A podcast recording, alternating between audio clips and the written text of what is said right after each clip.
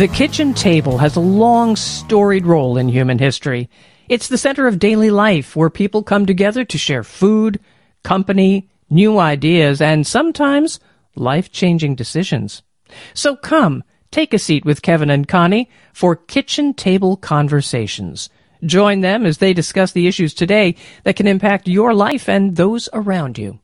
Well, Connie, thank you for joining on this first kitchen table conversations. It's the inaugural episode. And before we jump into the topics that we plan to cover today, I wanted to give a nod to you, Connie. This was really your idea and your concept to bring this forward as a subset of the podcast. Tell us about the discussions that you've been having and why you thought this was so pivotal to share with our listeners. Well, we've been doing a number of interesting series with our podcast. They've been getting fairly technical, and I thought it might be great to take a little bit of a break from that and replicate some of the conversations that we have with our client families on, on a periodic basis, but particularly as near end approaches, just to sit down with a checklist of topics that are of interest to them and discuss ways that we can help and add value. And what do you think the first thing on the checklist or the number one item that is well of course that varies from year to year but this year it's clearly inflation. It's at the top of mind for all families. It impacts everyone at all ends of the economic spectrum particularly seniors on a fixed income and young people who are starting out with home purchases but it really affects it, it affects everyone. Yeah i think too from further discussions that we're having in reviews with our families, it's not just the spending, but it's also how do we handle things like cash reserves and um, how do we handle the portfolio structure as a whole? And I think it's always important to remember not to spend time to go into our portfolio construct today, but our portfolio structure from the all weather approach has a third of the risk already invested in assets that rise during unexpected inflationary periods. And so despite everything else that's happening in the markets, it's not true that everything is, is negatively is negatively affected right now. There are assets that are rising and are benefiting from the inflation. And we do have part of the portfolio pointed towards those. So I think one, one way to say is people ask us is what do we do about inflation? And I always say we've already packed our bags for this. So we're, we're already prepared for it. Right. And I would say probably the second thing, Connie. This time of year is clearly year end tax planning. Yeah, for sure. Year end tax planning. We're doing quite a bit of tax loss harvesting right now, taking advantage of when things are down. You know, when, when you get lemons, make lemonade out of them. And so we're doing a lot of tax loss harvesting, a lot of pushing clients to have further conversations with their CPAs, their tax attorneys, so that we make sure we're capitalizing on things that can be done during an in market environment like this. And I think also, you know, just making sure we have a good grasp on what tax estimates are going to be for families that they have a clear vision of what tax consequences may look like next year. Uh, and then also things like bunching property taxes in years. So now that we have the SALT deduction, state and local tax limitations, doing things like bunching taxes into one year versus the other are, is a really unique tool, switching between these itemized and, and standard deductions. Uh, and also charitable giving, utilizing our, our clients' donor advised funds, qualified charitable distributions. That is for families that have large qualified accounts, 401ks, IRAs, you can take up to 100,000 of that. Uh, and give it directly to a charity. Can't go into your donor advised fund, but can go directly to the charity. And then also, Connie, it's about more than just the tax planning when it comes to the charitable giving. Right. I think you mentioned a donor advised fund and that provides a perfect separation between tax planning with respect to charitable giving and the heart part of giving, the purpose that people and families have for giving their money away. And that's a whole separate topic aside from tax planning. And that's just in the area of charitable giving and the purpose for those dollars. I think it's a perfect time of year to sit down toward the end of the year and do some charitable giving and, and also some bigger picture discussions around purpose for giving. For sure. I, you used to use a term right now that I love. It's called the heart part of giving, not the hard part, the heart part of giving. That's and really, right. the, it, there's two. There's the head and the heart, right? So there's the practical reasons for giving, you know, the tax deductions and, and the estate structuring, but really the heart part we find with the families is what drives the reason for it. It's not the taxes usually that drive the giving. It is, there's very much a connection to the hearts of the family to some cause that they want to support and, and have purpose in.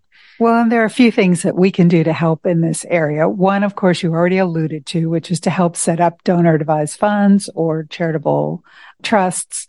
And that is the technical aspect of it. The second is to help with any kind of family meeting or, or strategic planning around, around giving. Although most of our families have got this down and they know, they, they know what their purpose is and where they're going with it.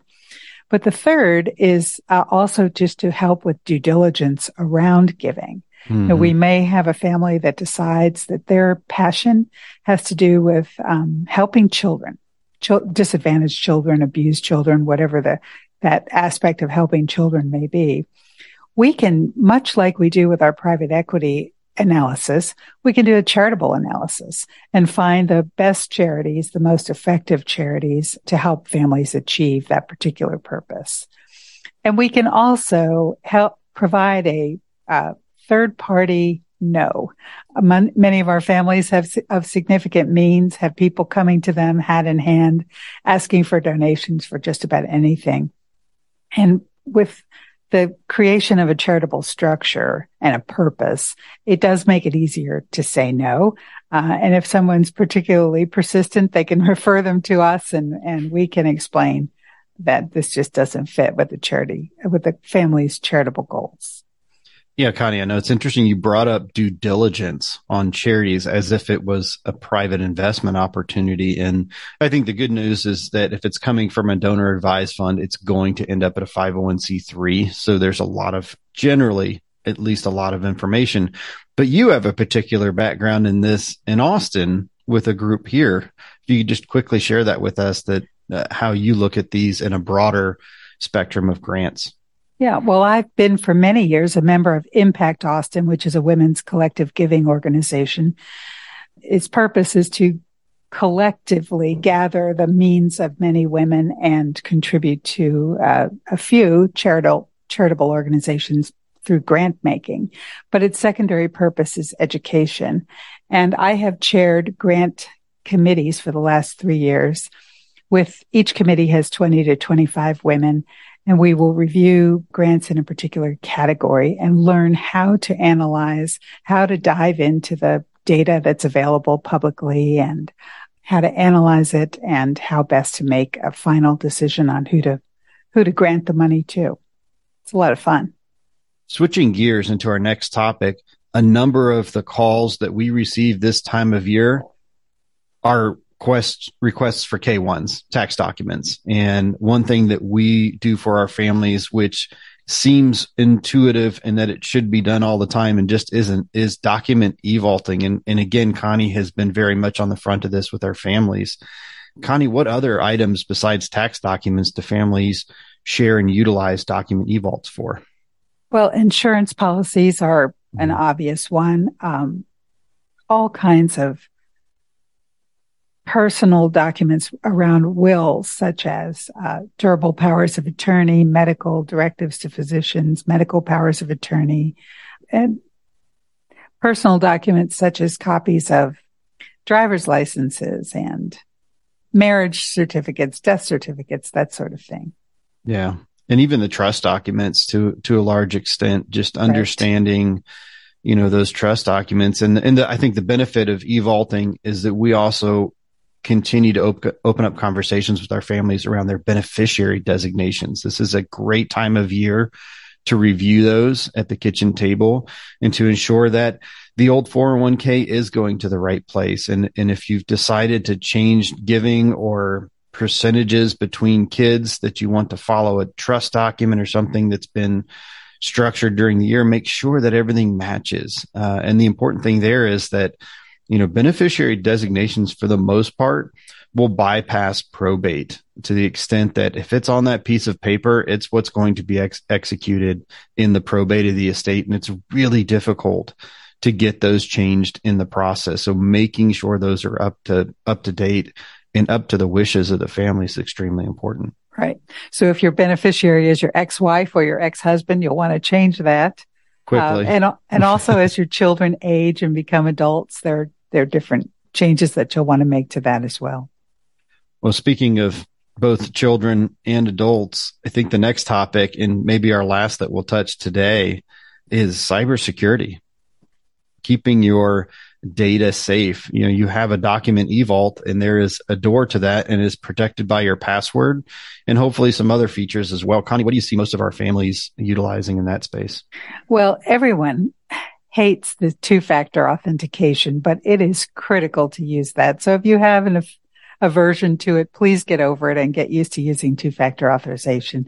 And then get, stay away from the simple passwords. You don't want to ha- use your dog's name or your address.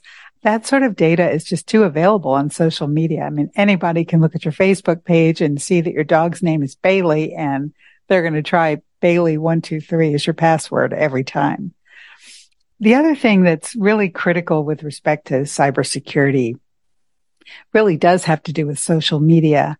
You've got to be so careful to for you and members of your family to be careful what you post. You don't want to post when you're out of town if your home is vulnerable to being broken into, for example. But I mean, we've seen some and heard some crazy stories. We've we've heard a story recently about a, a young woman who is a member of a wealthy family in town that posted a vacation photo, including the tail number of the private jet. Uh, well, that that obviously presented a huge security risk for that mm-hmm. family. Yeah, those tail numbers are, are traceable, uh, publicly traceable, so you can find out where they're flying just about any time. And I think too, we've seen a rash of this, you know, with celebrities, you know, who are very prominent on social media being robbed or having their homes invaded when they're there or when they're away.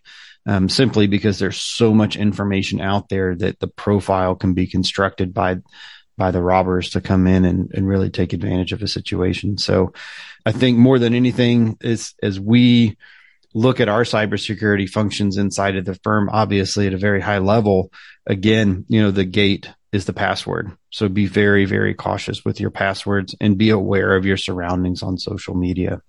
Right. There are a number of resources that can be shared with senior members of your family and children as well about how to protect yourself online and how to protect yourself from cybersecurity. And we're always happy to share that. One of the categories in our document e-vaulting is in insurance policies, as I mentioned, but this really does bring up the subject of doing an annual insurance review or at least a periodic one every few years with home values increasing recently, especially Kevin, I know we've seen a lot of change there. Yeah, especially in the Austin area, home home values have gone up. They've leveled off recently with rising rates, but what we're finding is that the policies aren't necessarily structured to handle those rising rates and they'll have things like replacement or construction costs built in there for half of the value of the home which you couldn't possibly get that same house rebuilt for that same price in Austin right now. Right.